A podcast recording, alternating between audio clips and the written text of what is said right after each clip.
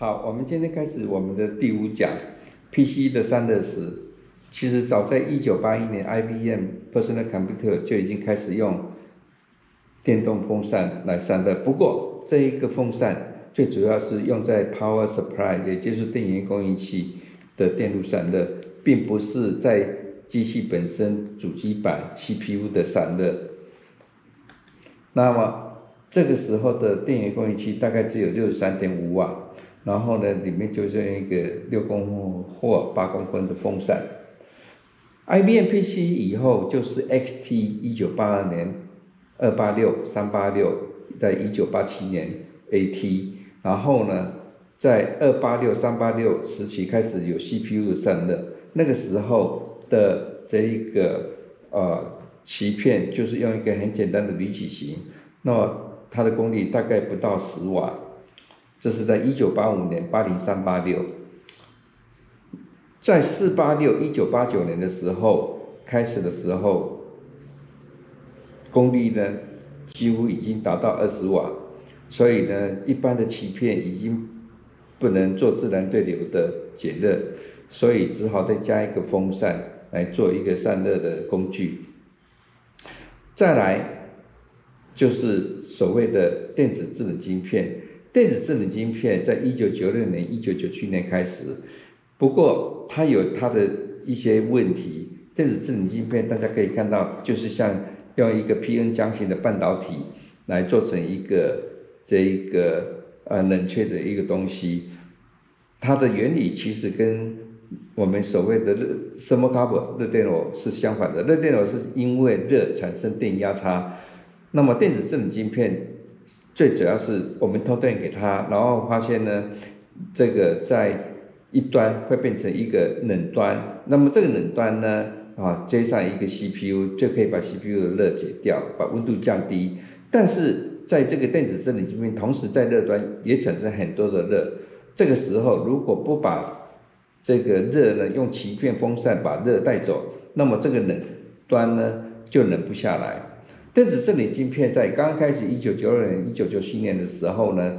其实它的这一个温度可以下降到冷藏温度四四度 C，那么不需要到冷藏温度四度 C，我们一般在四十度 C 也是非常非常有效率的。所谓效率就是说会把它的温度把它下降到很低，啊，低于我们的规格要求七十度 C 以内。但是电子这里晶片呢也有它的一些问题，比如说它的价格昂贵，在那个时候一片要一千块钱。即使现到现在呢，一片也要四百块钱。第二个，就我刚才讲的，电子智能晶片也需要额外的电源啊，要供应给它，而且它的效率非常的低。那么以笔电的效果的那种装置的话呢，呃，电源的供应是非常重要。如果它效率很低，那么换句话说，也就是很浪费电，所以也不太可行。那第三个致命的缺点就是，如果我温度低于室温，在六点以下的时候，会有产生水滴的余力。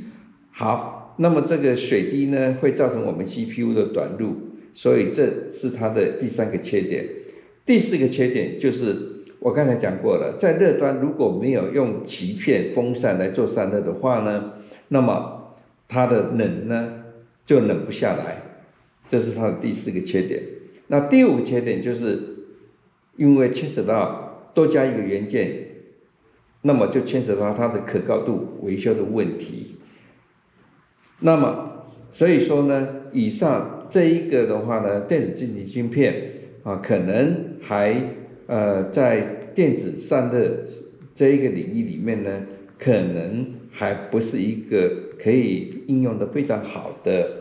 这一个范例。但是在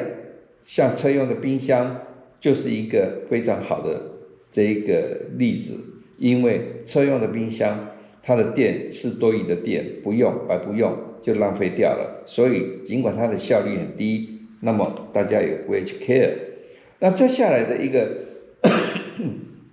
电子散热啊元件就是热管，所谓热管就是在一根铜管里面抽真空，然后呢。把这个一 cc 不到的水把它放进去，那大家都知道，水的 latent heat 是很高，所以呢，水每一 cc 在每一秒，它可以吸收两千四百焦耳的热量的话呢，几乎解决我们所有的这个散热的问题。当水变成水蒸气的时候，往上面啊走，可是呢，上面的上面的水呢，如果啊被这一个冷的空气带走，或用气变用风扇。把这个热带走以后呢，水蒸气变成水，那么水呢就会因为重力的原因掉下来，这就是所谓的重力式热管。好，那么呢，但是我们把热管呢把它水平的放着，如果我们加了不到一 cc 的水在左边加热的时候，水因为 latent heat 吸收 latent heat 变成水蒸气往右边走，那么右边右边是一个冷的空气变成水。那么水呢，并不会因为这个，呃，它会往左边走，那是不可能的，啊，因为没有任何力量、重力可以让它这样子走。所以呢，我们人类很聪明，在为了要让它这一个吸回来，从左边、从右边跑到左边，那么呢，就放了一些毛细结构的物质，比如说铜瓦，比如说是铜粉，或者是锅槽。那么呢，因为毛细作用力可以让水呢就把它吸过来。比如说，大家可以看到这张图片，啊，有烧结式的铜粉在管壁，或者是锅槽式的一个一个锅啊，那个让水呢能 keep 在里面。那么呢，啊，就刚才讲的锅槽式，然后呢，这一个这是烧结式，那也有用一些 fiber 那个铜瓦铜丝。啊，铜丝、铁丝，把它放进绕一绕放进去，然后可以产生毛细作用力。那么或者是用一个铜网把它卷起来放啊，紧贴在这一个呃管壁。好，那至于做法的话呢，工艺就是好坏差很多了。那么我们再来看这张图片，当水呢吸收了 let heat 变水蒸气的时候呢，就往右边走。那右边是一个冷的东西的话呢？就变成水，那水因为毛细作用力，就会从右边跑到左边，就好像我们把一根吸管放在一个珍珠奶茶的杯子里面，那么那个吸管会自然会有升高某一程度的一个液体在里面，这个就是我们所谓的毛细作用力。那这张图的话呢，就告诉你说。这一个一般哈，就是利用这一个热管，然后把这个热从这一头，然后呢带到这一头。那么这一头的话呢，就有鳍片跟风扇呢，把这个热把它带走。那这样子的一个设计呢，哈，我们通常叫做 remote heat exchanger，就是 OK，代号叫做 RHE，就是把热从这边带到这边，然后呢再用鳍变风扇把热把它带走。那这这个是这个都是典型的用热管的一个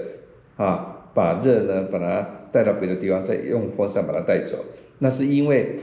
这个因应解决呢这个电，尤其是笔电电脑空间的不足啊，才作为是做这样的 RHE 的一个设计。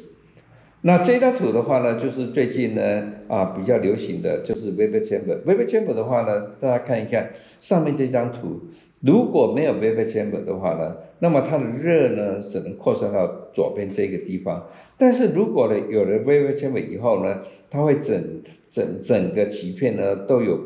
呃把热呢都能够带到这边地方去，所以它的散热面积就增加很多，散热效果当然也就做得不错。